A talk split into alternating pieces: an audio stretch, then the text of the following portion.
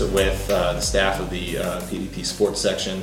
Um, we have myself. Um, I'm Alex Hyder, sports writer for the Portsmouth Daily Times, along with my sports editor, Chris Sloan. How's it going, Chris? Pretty good. How about yourself? Not bad. Ready for some football? Oh, absolutely. Yeah, it's been too long. Um, anyway, uh, like I said, there's going to be a weekly podcast. We're going to try and keep these to about 45 minutes to an hour. We're going to update you on everything uh, concerning uh, sports in Southern Ohio, high school sports, um, especially high school football. Give it a trial run in the fall, see where it goes, and um, hopefully you enjoy. Um, you can find us on iTunes. Um, we'll also be linking the uh, future episodes to our website. And um, yeah, and if, if you have any questions or anything you'd like to see us discuss in future episodes, uh, just send us a tweet. Um, I'm at PDT Sports Writer. Chris is at CR Sloan, right? Yes. And uh, or you can email us at um, pdtsports at civitasmedia.com.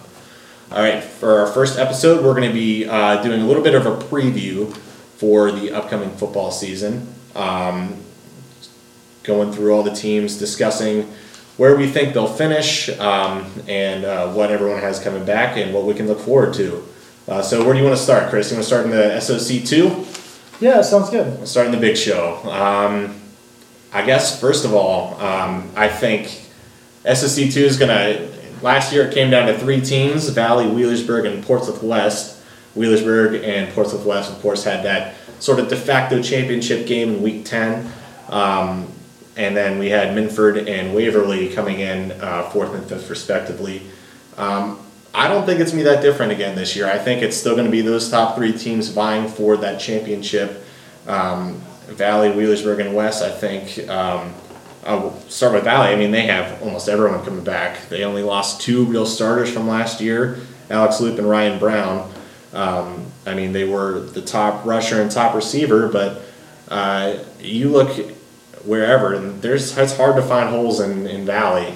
I mean, I don't know about you, Chris, but I they're going to be pretty solid all all the way through. Yeah, across the board. I mean, starting with Broughton Wolf, um, you know, player of the year, district player of the year, 1,465 yards, 20 touchdowns. Uh, Bryce Romanello caught half of those, Yeah. 10 touchdowns. That's Um, regular season's numbers, I believe. Regular Yeah. season, yes. Um, they get Wheelersburg at home this year. Uh, they get West at home this year. Yeah, I think that they actually have a chance to win the SOC two this year. Yeah, and uh, like we said, they lost Alex Alex Loop and Ryan Brown, um, but they're not going to be, especially the rushing. Alex Loop was their leading rusher last year, but with Jordan Howard and Sam Basham coming back this year, they should be all set. Uh, Howard had almost 700 yards rushing, and Basham took over for uh, an injured Howard in week nine and, or week 10 in the week one of the playoffs last year, and in two games had 180 yards and three touchdowns. So um, I expect him to have a big year with an expanded role in the offense. Um, and if Valley doesn't end up with um, the SOC one championship, uh, you got to believe that they're going to have a pretty good shot at making another deep playoff run. Um, just being in that Division Six, Region 2021, um, it, it's pretty empty. And we talked about it earlier today. Uh, that Division Five, Region 17, that, that's very crowded with Oak Hill moving up. Portsmouth's going to be a lot more. They're going to be winning a lot more games in the OVC this year. Um, so it, that Region 21 is going to be pretty empty, and I think Valley will have another. If they don't make the win the SOC two, I think they have another chance to make another deep playoff run. I think by the time they play West and by the time they play Wheelersburg, um, they'll be ready regardless. You know, Mhm. I think you saw it last year. Last year they went eleven and four. You know, not a you know two and two in the SOC, not a great, great you know season for them. But then once they got into the playoffs, you know they just seemed unstoppable. You know, all the way through and had the best postseason that they've had in school history. Yeah, and you finished third in the SOC two like they did last year, and ended up winning their first ever regional championship. At, at Valley, they're just lucky. They're in. They're the only team kind of playing up in um, the SOC two from their region. I guess in their division, playing up with the other Division five schools. That helps them out a lot, especially with playoff points. Um, so I think they're in a pretty good position to make another deep playoff run. Um, keep an eye out for them. Uh, moving on to Wheelersburg. Um, I they lot they lost a lot from last year, but you know what? They always just end up reloading. Uh, Austin May graduated. Um, Chase Chambliss, offensive lineman, defensive lineman. Mitchell Warner, uh, Josh Hutchinson, Cole Cunningham, Wyatt Mingus. All those guys are gone, but you got to believe that Coach Rob Woodward has something in the works to, um, I don't know, kind of restock and get everyone ready for this year. I think the quarterback position is always interesting at Wheelersburg. Uh, two years ago, Eddie Miller, converted wide receiver, goes to quarterback, sets records. Um, last year, Austin May, two-year receiver, you know, goes to quarterback, sets records. Yeah. This year, it's going to be Kyle Davis, who is another athlete, but he's a defensive back going to quarterback. You know, can he replicate the same success, you know, that the previous two did? You know, that, that remains to be seen. But where I think Wheelersburg might have the advantage this year is on their offensive line. You know, they do return four of five seniors or four or five starters. Um, and uh, they average 6'2", 278 across the board. Mm-hmm. Sam I mean, Hall's one of those guys that's going to be factored pretty heavily for them on the offensive line. Um, and like you said, they just have everyone step up. I think um, it was interesting last year. Austin May and uh, at quarterback ran that uh, read option. Um, I think if with Wheelersburg, uh, you just get an athletic guy back there who knows when to throw and when to run. Um, they can make things happen. I mean, uh, and they run so many different formations. All the receivers are really good at running routes, so that opens up things in the secondary for them. Um, Chasen Burke coming back this year, he's going to be a big receiver for them. Um, so again, I think, uh, like like we said, it's they just have that system and it works, and no one in the SOC has really kind of figured it out. And once they do figure it out, Rob Woodward is a good enough coach that he can kind of just change it up it's almost a it's almost like a plug and play system. You yeah. know, he he said Davis doesn't have the big arm, but he knows when to throw it. He throws it on time. You know, and add that um, you know zone run in there, that read option. It seems to work for him every year. Yeah, and everyone's versatile too. I mean, you got Chasen Burke last year was in the backfield some. He was a wide receiver some. Uh, same with Jordan Howard. They everyone's just like you said, you just plug them in and, and they go. It's they all have, kind of have the prototype athletic kids, and you just plug them in and uh, they just do whatever you need them to do. Um, oh, oh, sorry. I was going to say, I'm sorry. Uh, Howard and Burke last year actually combined for over a thousand yards yeah. just between the two of them. Yeah, and um, they had a lot more that won't be coming back, but I'm sure they'll have more that will be stepping up and uh, ready to go for them. Uh, big uh, advantage for Wheelersburg and also Valley. We didn't talk about Bryce Romanello and the advantage he gives Valley with his leg, um, especially around here when kicking is hard to come by. Uh, Brian uh, Bryce Romanello ended up with 40 extra points and quite a few field goals. I don't not exactly sure how many he made, but Taylor Lewis for Wheelersburg. Uh, 47 to 49 extra points, and he hit a 42 yard field goal last year against Oak Hill. Um, that's huge. You go get past the 25 yard line and you're guaranteed points. Not a lot of teams around here are um, are really guaranteed something like that. Did it not seem like almost last year those two were like in a competition with each other to yeah. see who could make the most consecutive field goals and extra points? It, yeah. it just seemed like that. That's how it was all year last year. Yeah, I'm sure it'll be like that again this year. And Romanello, um, also a pretty good soccer player, plays on the side. He uh, scored a bunch of goals for Valley last year and not sure if he'll be playing both again this year, but it'll be interesting to see um, where that kicking battle turns out. Um, guess moving on to number three, Portsmouth West. Um, they uh, had a bit of a surprise season last year. Um, coming into la- or the game one last year, we weren't really sure what to expect. They didn't. They lost to Newcath, I think it was like seven to six. Seven to nothing. Seven to nothing. So their offense was struggling a little bit. Week two, they broke out against Portsmouth, and scored like forty points and they were on from there, and they ended up with a seven and three record. Um, and like we said, finished in that um, sort of de facto championship game against Wheelersburg. Um, kind of fell on that last game of the year, but ended up still ended up making the playoffs. Uh, lost in the first round to Bishop Hartley. Um, they did lose a lot in graduation. Uh, Stephen Irwin, Trevor Welsh, uh, and Michael Davis. There's your quarterback or leading passer, leading rusher, leading receiver, all gone from last year. Um, what do you think that um, they'll be coming coming with this year? Well, um, it's kind of funny because last year I don't know if there was a bigger unknown going into the season with the first year coach, um, new system. You know, didn't really know what to expect. This year, I'm not sure if there's a bigger unknown again. You know, they lost 80% of their offense, like you said, in those three players. Um, I do know senior John Berry is going to get the nod at quarterback. Um, from what Coach Johnson has has relayed to me, he's got a cannon for an arm. You know, he's kind of a freakish athlete. He's fast. He's a weight room guy, so he doesn't expect much of a drop off. You know, so will, will he be Stephen Irwin? I mean, Stephen Irwin managed that offense perfectly last year. That's that's going to be a big key. Yeah. But don't also don't underestimate their special teams. I mean, Trevor Welch punted. You know, he blocked kicks. Trevor Welch was kind of a jack of all trades last year. I, I think he'll be missed more than maybe anybody on their graduating staff last year. Yeah, the good news for them is they have their jack of all trades on defense coming back. Josh Davis had 111 tackles. He'll be playing linebacker for them this year. Um, I remember, I think it was against the uh, against Portsmouth, um, or maybe the next week when they played Rock Hill. He had a beast of a game. He blocked a couple punts and scored some defensive touchdowns he's coming back for them. He will be huge for them at linebacker. Um, Wesley Bailey also coming back um, had seven sacks last year. So I think the strength of West last year was their defense. Looks like a lot of that is intact, so they should be scary again this year. I think. Yeah, I completely agree. I mean, their defense, Coach Johnson makes no bones about it. You know, defense is going to win for them. They're going to be a ball control offense, you know, and they're going to play field position. And, you know, they'll they'll see how that works out. And last year it worked out to seven wins. So you know, they, they felt pretty good about that last year. Yeah, definitely. Um, I think that those two, those three, will kind of again, it'll it'll just be the. I think it'll come down to one of those teams for the championship.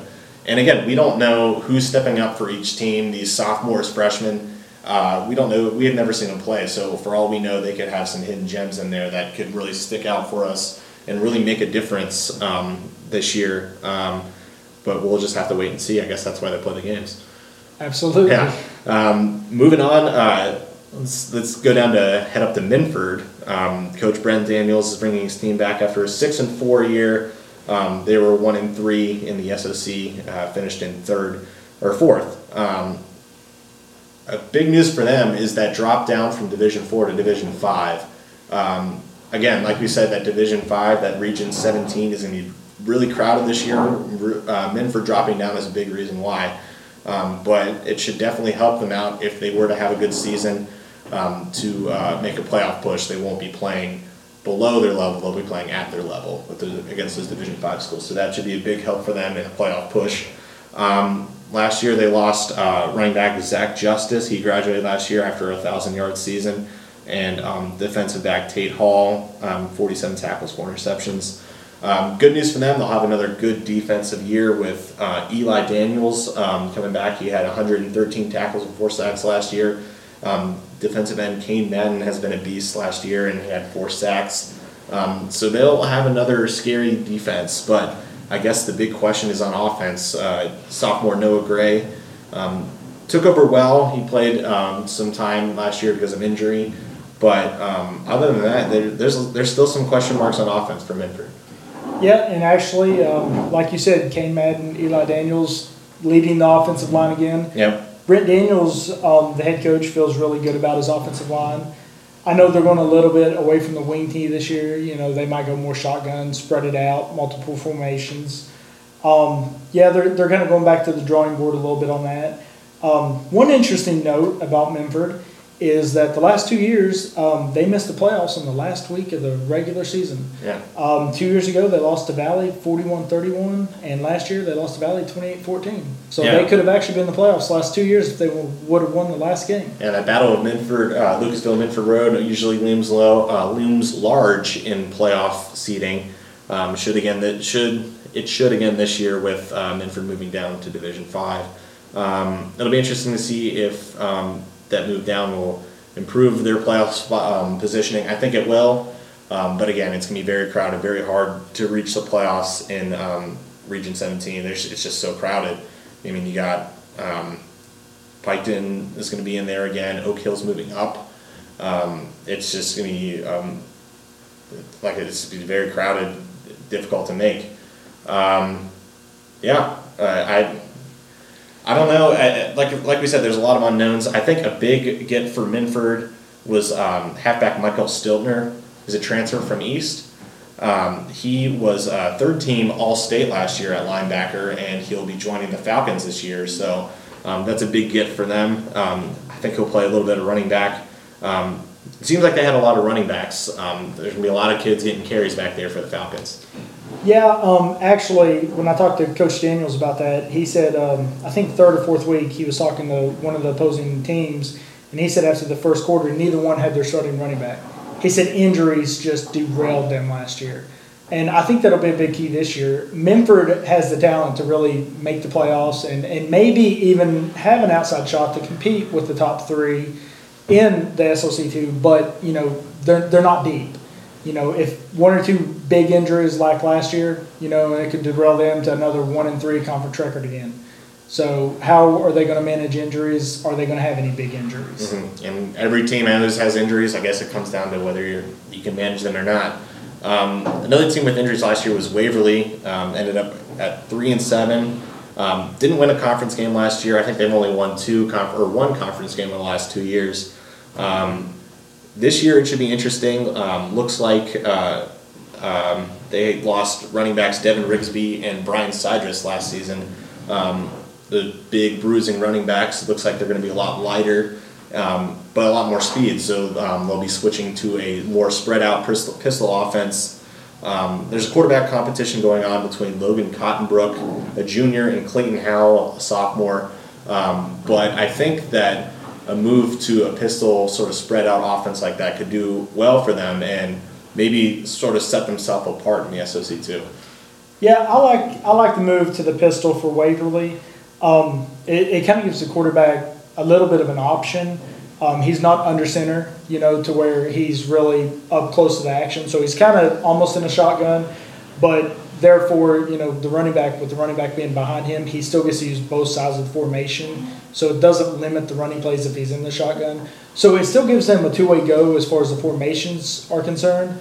And they can utilize their speed. Yeah. You know, they can use both sides of the formation. They can utilize their speed.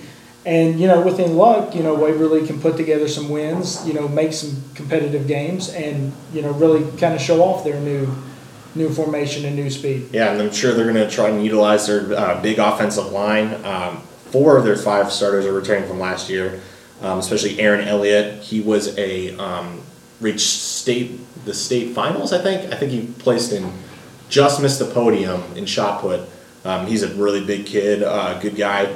Um, he will be starting. Uh, River Sears um, will return the offensive line. He'll also play linebacker for them, along with Abe Kelly and Andrew Trego. So that's a gonna be a big offensive line, um, and they've got some big receivers too, so they'll have um, some options uh, to either run the ball or throw the ball. Um, and I think that's dangerous in the SOC too, because I mean you got teams like Minford, um, West; those are a couple of ball control offenses. And if you kind of set yourself apart, you got to teams have to prepare for you, and that really takes away from what the other teams will be able to do to you defensively. Yeah, anytime you have size outside and you can throw up a 50-50 ball, you know, and you have a 6'2", 6'1 receiver that can go up and get the ball, I mean, that's just dangerous. You know, that's always going to be dangerous. So if Waverly can, you know, come down with half those, they might set themselves apart. You know, yeah. they might have a chance to compete. Mm-hmm. Um, so, finish at the SOC two. That's all five teams. If you want to run through the moment of truth, who do you think? How do you think it shakes out? Where do you think everyone ends up? I think I'll give it to Valley. Uh, slight edge over Wheelersburg. Uh, main reason being, like you said, Valley has so many people back. We don't know about Wheelersburg. Um, and Wheelersburg goes to Ironton, Jackson, Minford, and Valley this year. Tough road slate. So I think I give it to Valley over Wheelersburg with West coming in third. I think those are my top three with Minford and Waverly, fourth and 5th mm-hmm. um, I, I, I really think that Wheelersburg is just going to find a way to plug people in and end up uh, with the conference championship. Um, I, again, I, those any of those top three teams could be um, ending up on top, and even Minford and Waverly they could challenge too. But I think that Wheelersburg will be able to just kind of keep going, doing what they're doing. If it ain't broke, don't fix it. Um, I think they'll end up with the conference championship. However, I think Valley's going to end up going really deep in the playoffs because, like we said, that uh, Region 21 is pretty bare. Um, so you could see them again finish in second or third in the SOC two and still end up um, maybe in the final four, maybe the state finals. Um, probably Portsmouth West coming in third, and Minford and Waverly coming up in fourth and fifth. Um, do you want to talk about Portsmouth? Sure. Um, New conference, yeah. New conference, new coach, uh, brand new era of Trojan football. It's going to be an interesting year for them. Last year they went three and seven. I think they won one SEOAL game, but um, they're moving on from that. Rest in peace, SEOAL. Uh, this will be the last year for that conference, the oldest non-city league in Ohio history. Um, it'll come to an end after this year when Gallipolis joins um, the Portsmouth's new uh, conference in the OVC. Um, it- with the new coach, they got a couple new systems coming in. Um, gone is Sky Oliver, who was their dynamic signal caller last year. You got Darren Robinson also graduating. Vinny Kennedy walking on to, um, to Marshall. He was an offensive, big offensive lineman and defensive lineman for the Trojans. Um, Alex Dickerson also gone. Michael Sturgill. A lot of graduation, but they're going to be a lot bigger this year. Um, lots of young size coming back for the Trojans. Uh, Warren Goddard leads the way at offensive lineman and defensive lineman. He's a senior. Um, they're going to be big. They're going to be strong. They're going to run the ball, um, which I think fits in well with that um, whole makeup of the OVC. I do too. Um, you know, sometimes there was a question whether, you know, their size fit the SEOAL. Well, I don't think that'll be a question with OVC. You know, I think they fit in well. So I think their size will be able to compete. Um, you know, and with Cole Lowry, you know, presuming he'll be the starting quarterback this year. Um, the good news is with Scott Oliver having an ankle injury last year, he got some time as a freshman. So he'll be able to come in, and it's not going to be all new to him as a sophomore. Yeah. You know, he does have some experience. He get picked up two of the three Trojans wins last year against Waverly and Cincinnati Hughes. Um, so he got some experience. Played. He got his first start against Wheelersburg. That kind of threw him into the fire there. Played pretty well considering the circumstances. But um, Then played receiver. So Yeah. so he played all over the place. Mhm. Yeah, he he's very- good experience. very versatile. Um, I when I was talking to um, Coach Aaron Duncan, um, it really seemed like they were kind of gear up and I mean, even though they um, lost Darian Robinson, Alex Dickerson, they still have a lot of running backs coming back. Austin Hollins and DeRay Richardson, along with Austin Mullins, they should kind of head up the running game for them. Um, so I, I think they'll kind of sort of transition into that t- power football, maybe spread them out a little bit, hit them up the middle. Um, and I think Zach DeLotel is going to be primed for a big year. He'll play tight end and I think a little bit of linebacker for them. He's also going to be their kicker. Doesn't really fit the mold as a kicker, but um, he did hit some big field goals last year. Um, so I think it'll be interesting. I I don't know. I mean, they're still going to be playing that difficult uh, non-conference schedule against West and Wheelersburg, um, and then Valley. Uh, opened up the game, um, opened up the season on Thursday uh, against Valley, but um, they'll have that not difficult non-conference schedule. But I think that they'll fit in nicely with the OVC, and they should be able to find their way um, toward the middle, toward the top of the pack. I think. I think they're going to surprise some teams in that new conference this year. I do too. I think that they'll be able to compete. I think one big change that you could look forward to, and I haven't really talked to Coach Duncan about this, but I think one big thing is, like you said, they'll run the ball more, more play action. I think it'll be more of a controlled top tempo. You know, last year I think they fell into the trap. They let Scott Oliver, you know, go back, go through a read. If it wasn't there, just kind of take off, make something happen. It was kind of more of a backyard top top ball. Um, I think the control this year will really help Lowry's development. And like you said, I think that they can go up and compete with Ironton, who's in the OVC this year.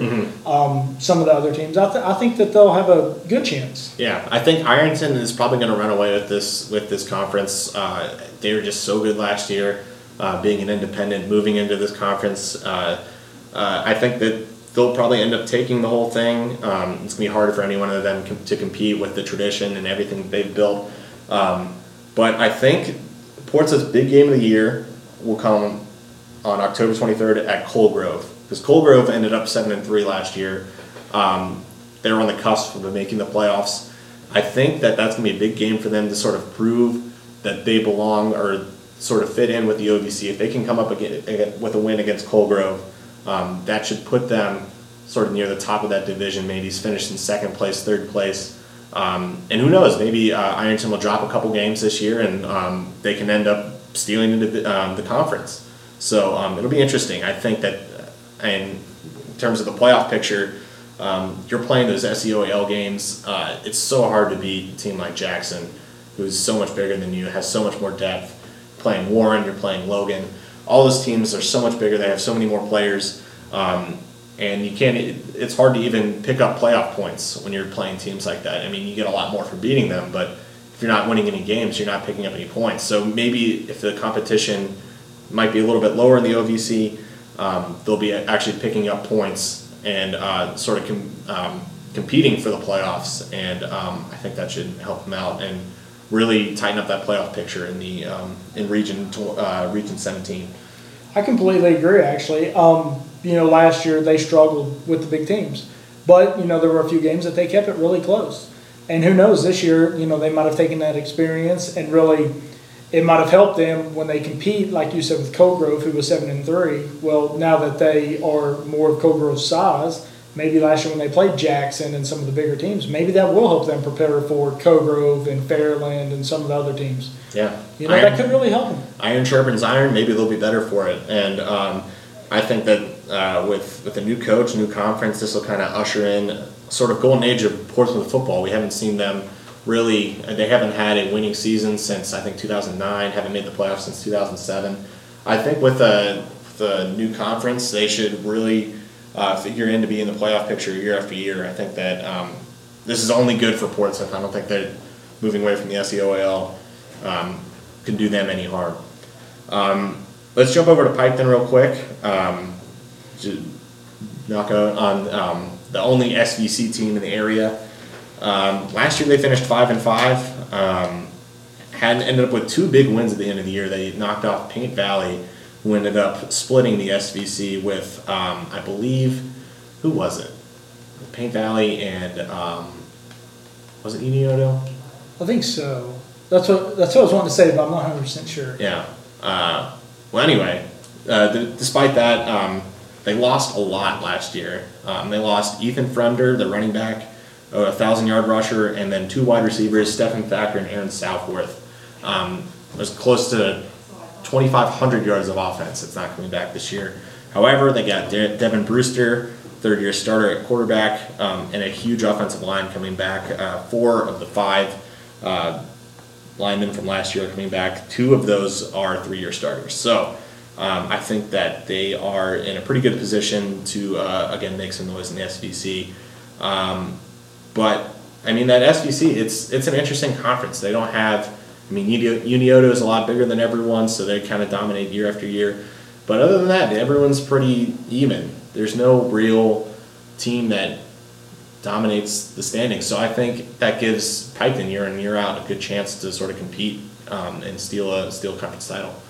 Piketon, Piketon's always one of those teams that they seem like they're right there. You know, yeah. one or two things happen and it, it could catapult him up there toward the top. You know, but they seem like they're always right there in the mix. Yeah. But they just don't get that one or two break that they need. Last year they last year they lost a lot of breaks. They had a lot of injuries. Devin Brewster missed some time. Um, I know uh, Matt Smith, or Matt Smith, their uh, their lineman and linebacker missed some time. Uh, so yeah, injury bug hit them hard last year. Maybe they're that'll kind of even out this year. They'll uh, catch a little bit of a break and sort of um, make a little bit of a run. Um, you want to touch on Greenup County? Sure. Um, Greenup County, to me, I think is kind of a make or break year this year. Um, they finished four and six last year. Well, you know, four and seven if you count the playoff loss. Mm-hmm. You know, mm-hmm. they did make the playoffs. Um, the, their goal is to get to 500. Obviously, um, this is uh, Chris Mullins' fifth year, so so that's kind of been a, a five year goal you know, they have a, a senior laden roster. You know, quarterback Jared Hunt's been in the system three years. You know, they run a spread. Um, they've got uh, running back Ryan Bird, who's a senior. He's kind of an interesting story. He's coming back from an ACL injury that he suffered um, his junior year. Didn't didn't get to play, but as a sophomore, he rushed for a thousand yards in six games. I mean, that, that's yeah. that's pretty impressive. Yeah, that's, that's um, quite the total there. And the defense only allowed 19 points per game last year. Yeah. You know, they, but but turnovers killed them. Yeah. You know, turnovers was a big story last year. Um, they cut down on turnovers, you know, and win a couple close games. You know, they they played Russell, who is always good, you know, down there. and Russell beat them 22-15. You know, they were. I think they lost four of their six games by like one score.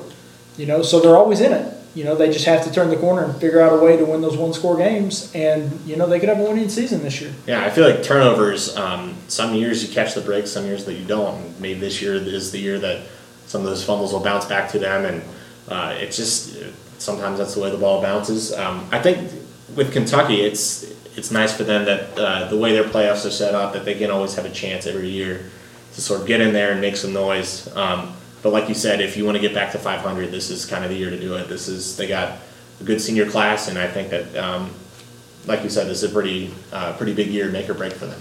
I would like to think that they'll be able to do it this year. I really do. I think they've got the pieces in place. Um, you know, and, and I think they'll be able to do it actually. Yeah. Uh, want to move on to the SOC one? Sure. Um, so another uh, expansion this year in the SOC one. Uh, Eastern uh, Eastern Pike will make their debut season of varsity football. Um, last two years, they um, they only dropped two JV games, and I know they beat teams like Minford, Minford's JV, and West JV. Um, so they've been pretty competitive, um, at least in terms of the, the lower tier JV football. Um, and a lot of those kids were, it's not like they were playing seniors. I mean, uh, they've been, it's a lot of younger kids. Uh, there's a, they have a big junior class, a couple seniors. But um, I think they should be able to compete. I think um, Scott Tomlinson, their coach, really built that program from scratch. There's all they had there when, when he showed up was a field. He, he pretty much just took over right, right away, uh, built it himself, and um, I mean he's a Rich Rodriguez disciple, so they run that um, spread offense. He played under Rich Rod at Glenville State in the '90s, um, so they they they really set themselves apart in the SOC one with that um, spread offense. Um, we talked about some of those power rushing teams in the SOC two. There's a there's a lot more of those in the SOC one, so they really set themselves apart. Um, I think that they'll be able to compete in their first season. I think that um, I mean Oak Hill, Symmes Valley, Northwest, they all shared the title last year. I think Eastern is going to be right right up there with them. Um, Ethan Leiss will be their quarterback. He's a good basketball player for them. Um, Cole Fremont should be doing most of the rushing. Dalton Tomlinson has been getting looks from colleges at tight end and defensive end. Um, I think they're going to be um, they're going to be the dark horse in the SOC one this year. It's kind of funny you mentioned that because, yeah, I have them pegged as the wild card. And you mentioned uh, Lice, you know, was a good basketball player. Some of the SOC one coaches I talked to actually said with them running the spread, what do you need? You need good athletes, Yeah. right? Well, you know, a lot of the SOC one coaches said they always have a good basketball program, which means they have several good athletes. So they're always wondering, you know, how's that going to transition on the football field? If they have some good athletes, they should be able to compete right away. So a lot of coaches I'm talking to are concerned, you know, how's their spread going to, you know, match up with everyone else's? There's a lot of concerned SOC one coaches out there that just don't know how to prepare for Eastern because they haven't seen them. It's You know, They interesting. don't know how good they are. It's interesting too because uh, Scott Tomlinson said that they they purposely kind of avoided playing those SOC one schools. They didn't play Oak Hill, they didn't play Northwest, they didn't play Symmes Valley. Um, they made they played Symmes Valley I think two years ago, but that, that's about it. I mean they've really kind of shrouded that program in mystery, so no one really knows what they expect out of them. Um, we just know it's going to be a lot different than what everyone else has been seeing. I, I really think that they're um, going to surprise some people this year. Um, but let's jump over to Jackson County and Oak Hill. Um, again, they, they've got to be the team to beat. Five of the last six SOC championships have come from them, either uh, outright or shared. Um, they lost some people last year. Uh, Clayton Christensen, their QB, Jonathan Harrison. That was kind of a historic um, quarterback wide receiver combo that they won't have coming back this year. Um, but again, they're like uh, Wheelersburg. They're like um, Valley almost. I mean, more like Wheelersburg. They kind of have their system. They pick their players up. They kind of the kids learn in the Pee Wee system, and they play the same kind of football their entire life. They come up and they're ready to go once their their numbers called. So um, again, I think they got to kind of kind of be the team to beat this year in the SOC one. So how would you like to have this problem? Uh, Nathan Dugan is um, talking about his depth, and he said that their goal is to have three players for every two positions. he said literally, um, for example, they have three fullbacks: Matt Gilliland, Matt Carpenter, and Tyler Trish on the roster, and they also play inside linebacker. He said, so two of those three players will start at inside linebacker, and the one that doesn't will start at fullback, and then they'll just rotate. Yeah. He said every position will be like that. Yeah. He said they literally will have the deepest team in the SOC. Yeah. That's a fun problem to have. Exactly, and they have uh, what a roster of almost sixty kids that no one else in the SOC one comes close. You got Northwest is probably as big a school as them, but I don't know if they have as many kids on their football team. Um, Symmes Valley is a Division seven school, um, and then everyone else in the league pretty kind of struggles to get kids onto their team. I mean. Green and Notre Dame, they only have about 20 kids. Uh, Eastern has, I think, 28 or 30, maybe 30, lower, higher 30s. Um, but they don't have anything what, what Oak Hill has, and that's a huge advantage in the SOC one, where you don't have to sort of protect your players in practice. You can kind of go full go. You got people that can step up if there's injuries. Um, that's huge. And uh, only thing with Oak Hill is they move up to Division Five into that Right. really difficult Region 17. So I feel like even if they're going to go ahead and win to the conference like they did the last six years, they're going to have a really tough time making the playoffs, especially playing these Division Seven schools week in and week out. I completely agree. Um, Nathan Dugan said that they um, aren't even going to talk to playoffs unless they're eight and two, possibly nine and one. So that shows how you know competitive the Division Five is going to be. But actually, you know, if you look at Oak Hill, they could be kind of a wild card too. They're completely switching their entire philosophy. On offense, you know, they were power eye last year, and he said they have five running backs on the roster this year that aren't tailback quality. They're all slashers and you know, kind of those guys, yeah. speed guys. So they're going to a double wing to get three running backs on the field at the same time. Yeah, You know, defense they were three four because they had a you know big body in the middle that would take up two gaps. They don't have that this year, so they're going four four. They're going to attack. Yeah. You know, so they're kind of like Eastern. Nobody really knows how to prepare for it because it's a completely new system. yeah, You know, so they, they could actually be pretty interesting to watch. Unlike they need any more advantages, but you know they're gonna they could have some. yeah. It's kind of interesting with Oak Hill. They um, year in year year in and year out they're competitive, but it seems like they kind of switch up their system and um, they're good at it. They do it every year, and uh, five of the last six years they're the SOC one champion, and uh, you got to expect they'll be up there again this year. Um, let's move on to Symmes Valley um, in Lawrence County. Um, again, I think that they're I. I, I think out of all the SOC one schools, I think Symmes Valley has the best chance to make the playoffs because um, being a Division Seven school, they'll be playing at their level or above in the SOC one. Um, Oak Hill, Northwest, they're going to be playing down against some of these Division Seven schools, so they're not going to get as many Harbin points. I think Symmes Valley has the best chance um, since they're on that level to kind of play up and uh, and make the playoffs. Um, I mean, they got nine starters coming back. Um, uh, Derek Smith, Peyton Hayes, Colin Webb. Uh, Colin Webb was their all SOC running back last year. Um, again, but I think they were uh, sort of like uh, I can't remember who you were talking about before. I think it was uh, Minford. Minford. They're not as deep. No, they're not. And um, you know, Rusty Webb talked about injuries being a concern. You know, he said if he could have one Christmas gift, you know, it'd be that nobody got injured. Yeah. So I'm sure, you I'm sure most coaches want that. I'm sure most coaches want that for their Christmas present. absolutely. You know, they have 12, 12 seniors on the roster. You know, they're good, they're talented, but you know, can they avoid the injury bug? Yeah. You know, and speaking of Rusty Webb, you know, he's only three wins shy of 100, you know, which is a pretty cool milestone. Yeah. So, you know, he'll definitely reach that this year, but I'm sure they've got loftier expectations than three wins. Yeah, and like like I said, I think the um, I mean they made the playoffs last year, lost to Trimble. It's hard to beat Trimble; they're pretty good. But um, again, I think with uh, the way the division shook out this year, the Symmes Valley is going to have a good chance to make some noise in the postseason. Uh, moving on to Northwest, um, historic year for them last year. Um, it was a really weird year for them. No home field. They had to play all their games on the road um, at Portsmouth or Spartan Stadium um, because of their field not being ready. I guess they've uh, torn up all the sod and replaced it. It's good to go for this year. They'll have some home games.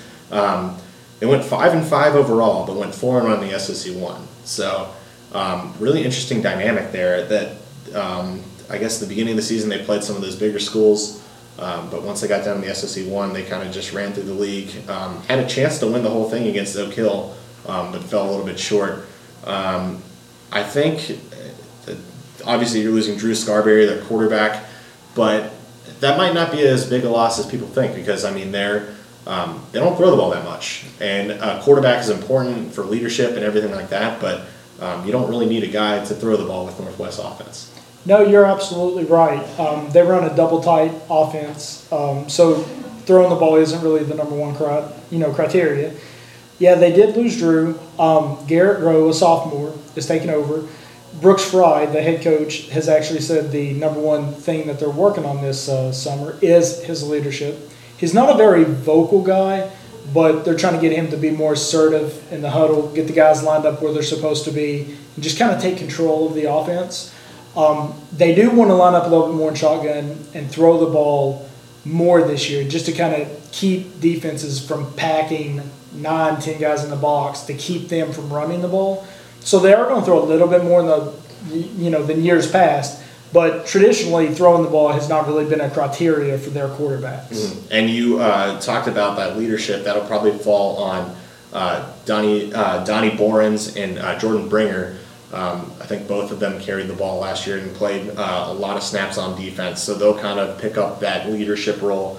Um, and uh, obviously, they'll rely on them heavily for yards and tackles like they did last year. They also have Marcus Mitchell coming back. I think he was an offensive lineman, right? Yes. Um, so uh, again, I then moving down to the SOC one um, definitely kind of boosted their sort of uh, school morale. I mean, they won a uh, conference championship for the first time in school history last year, or at least shared the title.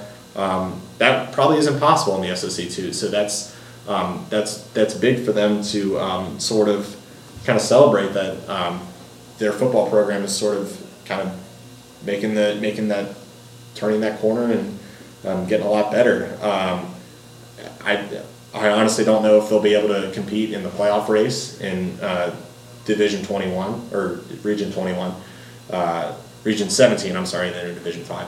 But um, again, if you're going to compete for an SOC one title, that's that's kind of your playoffs year in and year out, and if you can compete for that, hang your hat on an SOC one title, that's nothing. That's nothing to turn your nose up at.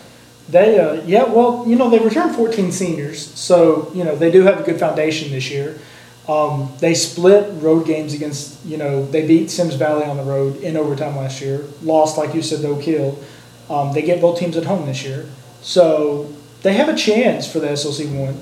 You know, and if you win it, you know, depending on you know playoff points and this and that, you have a shot. Yeah. So you know, Northwest, you know, has a has a shot if they can compete for another SOC one championship to maybe grab a playoff spot, which would be another you know milestone. You know, for them, you know, the program keeps, you know, Brooks Fry keeps building the program slowly and incrementally. Yeah, and if they're going to want to compete for the playoffs, they'll have to win more uh, non-conference games. They only won one last year, so absolutely um, they kind of got off to a slow start, but they really turned it around there in the second half of the season. And um, hopefully, they can ride that momentum into this season.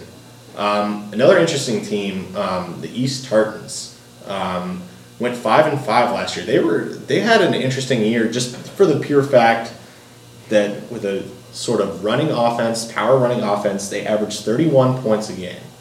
But in their losses, their uh, five losses last year, they only averaged nine points.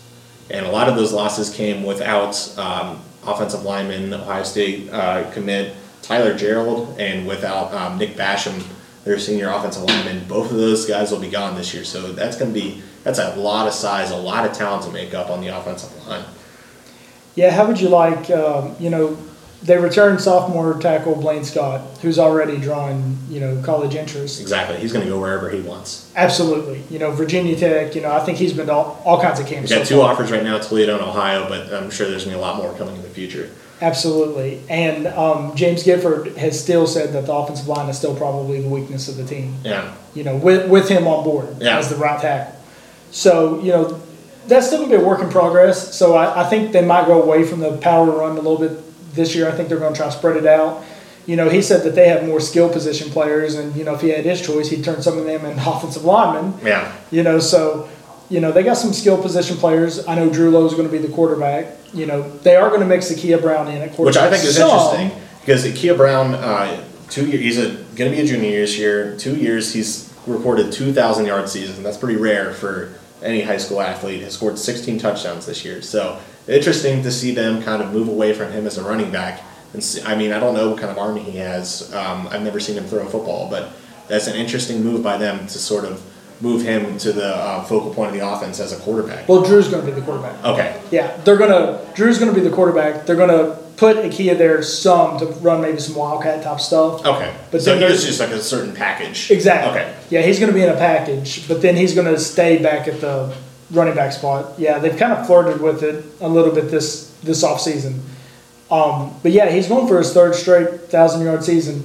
You know, which which isn't heralded, and um, but I think this is a make or break for you know East. You know, they were five and five last year. I think uh, JoeEitel.com, you know, has them as a team to watch, Yeah. which James Gifford was, you know, grateful for. But at the same time, they have a lot of work to do to get over 500. Yeah, and I defense was kind of a weak point for them last year. Um, they uh, there was a streak where they scored. They won three games in a row, and they scored I think 50 points, over 50 points in each one of those games. They also allowed over like 35 points in each one of those games too. So um, that was kind of an issue for them, trying to just stop the run. I don't know if it was a depth issue because they're like uh, Green and Notre Dame. They only have about 25 kids in their roster. Um, I, I'm not sure if what James Gifford's uh, plan is for the defense this year, um, but that's something that they're going to have to address this season if they want to get over 500 and sort of challenge for that playoff spot. Yeah, like many uh, high school teams, it seems like nowadays they're going to the four four. They're going to attack more, be aggressive. Um, you know, think of West teams like that. They're going to try to employ that. You know, when teams like to run the ball, they'll move a, a backer out there, and make it a five two. So they're they're going to be aggressive this year and really try to get after some offenses and really try to step up their defense. So, Yeah. but like you said, that was a weak point last year. They're going to have to shore that up. Yeah, it's gonna be interesting uh, to see where they end up. I think they're gonna be another dark, dark horse if they can get all their problems, replace all those guys. Um, moving down to uh, Notre Dame, uh, tough season for them last year. Uh, they went two and eight, uh, finished one and four um, in the SOC one. Um, they lost a lot of people too, uh, especially in the offensive line. C.J. Smith, Evan Carell, uh, Charlie Eichenlob. Um, they also lost Hayden Phillips, a running back. Um, and talking to Bob Ashley, they only have 23 players on their roster for this season, so it's going to be tough for them to sort of compete with these Oak Hills and these Northwest. These a lot bigger schools, um, just because they just don't have they don't have the manpower. Yeah, at a small school, you know, you typically get that. You know, Notre Dame is, I think, the smallest school in the area. So, you know, you typically get a numbers issue, you know, football, I think basketball, things like that. Um, but honestly, you know, who does more with less talent than, you know, Bob Ashley? Yeah, I mean, he's, he's terrific at getting his players to really buy into his system. You know, if anyone can take 23 players and compete for a title, you know, it's Bob Ashley. I so, mean- so never count them out. yeah, they were in the playoffs two years ago. Absolutely. So they had 2,000 yard rushers just two years ago.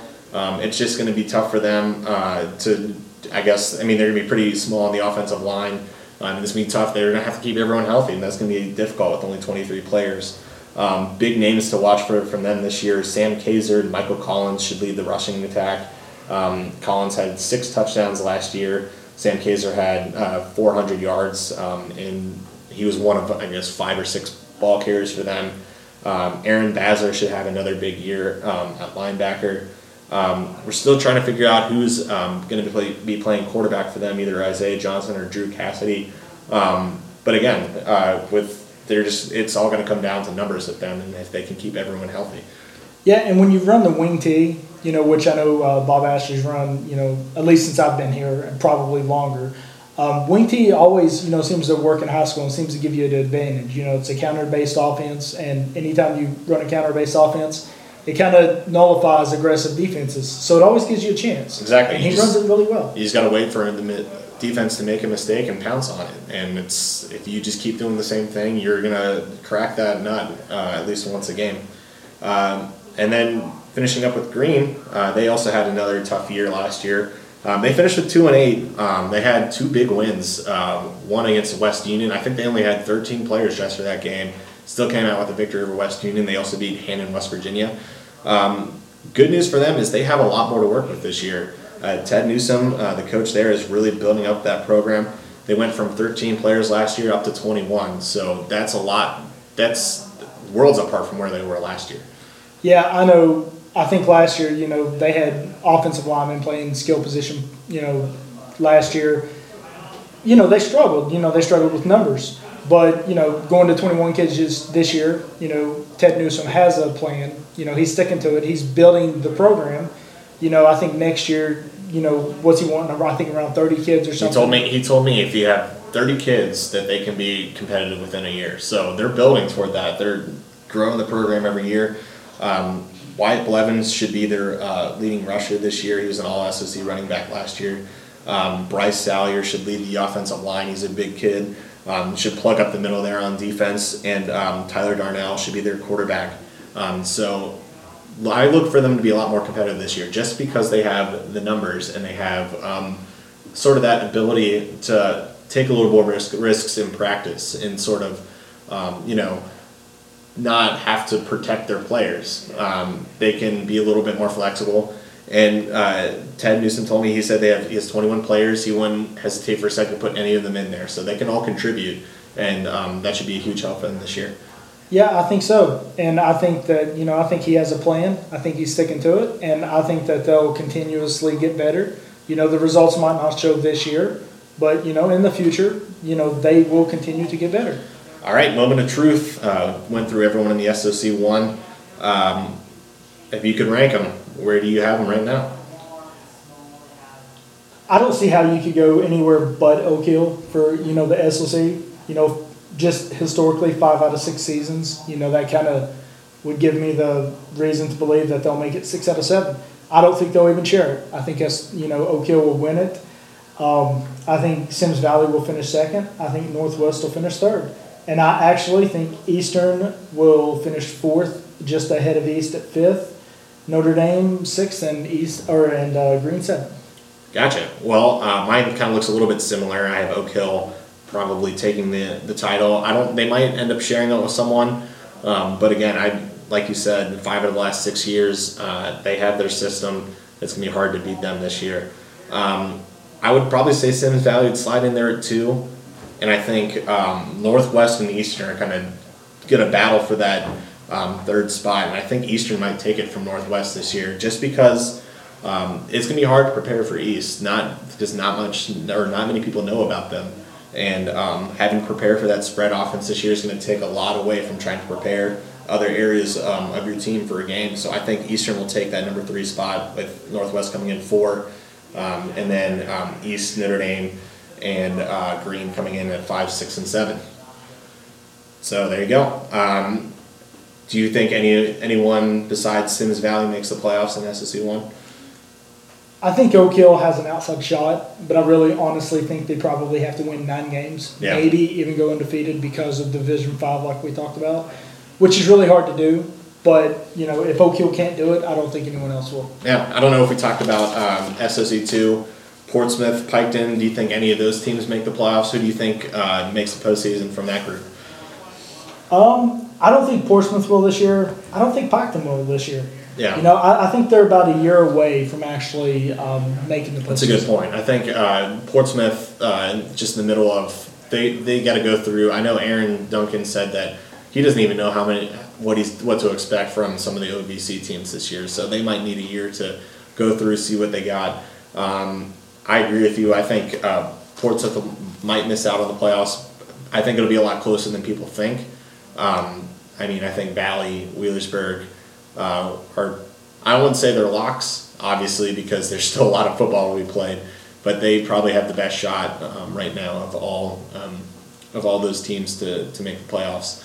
Um, and like we said, we don't know uh, who's stepping up. We don't know some of these younger kids. Uh, expect some of those guys to have um, big years, but it's impossible to predict right now. So, should be a good year of football. Um, expect a lot of things from teams this year, and um, hopefully we can see another team make a, to, or a couple teams make deep runs like Wheelersburg and Valley last year. Um, yeah, so that'll pretty much do it for the first week of the uh, PDT Sportscast. Uh, like we said, uh, this is going to be a weekly thing. We're going to try and get these out on um, Wednesdays or Thursdays of every week. Um, you can find us on iTunes. You can uh, subscribe, rate, review us if you liked what you heard. Uh, we can kind of do this a little bit more and um, start adding some cooler things. Um, and if you have anything that you'd like us to discuss, uh, send us a tweet. Um, Chris is at CR Sloan. Yes. I'm at PDT Sports Writer, or drop us an email at pdtsports at civitasmedia.com. Thanks for listening, and have a good week.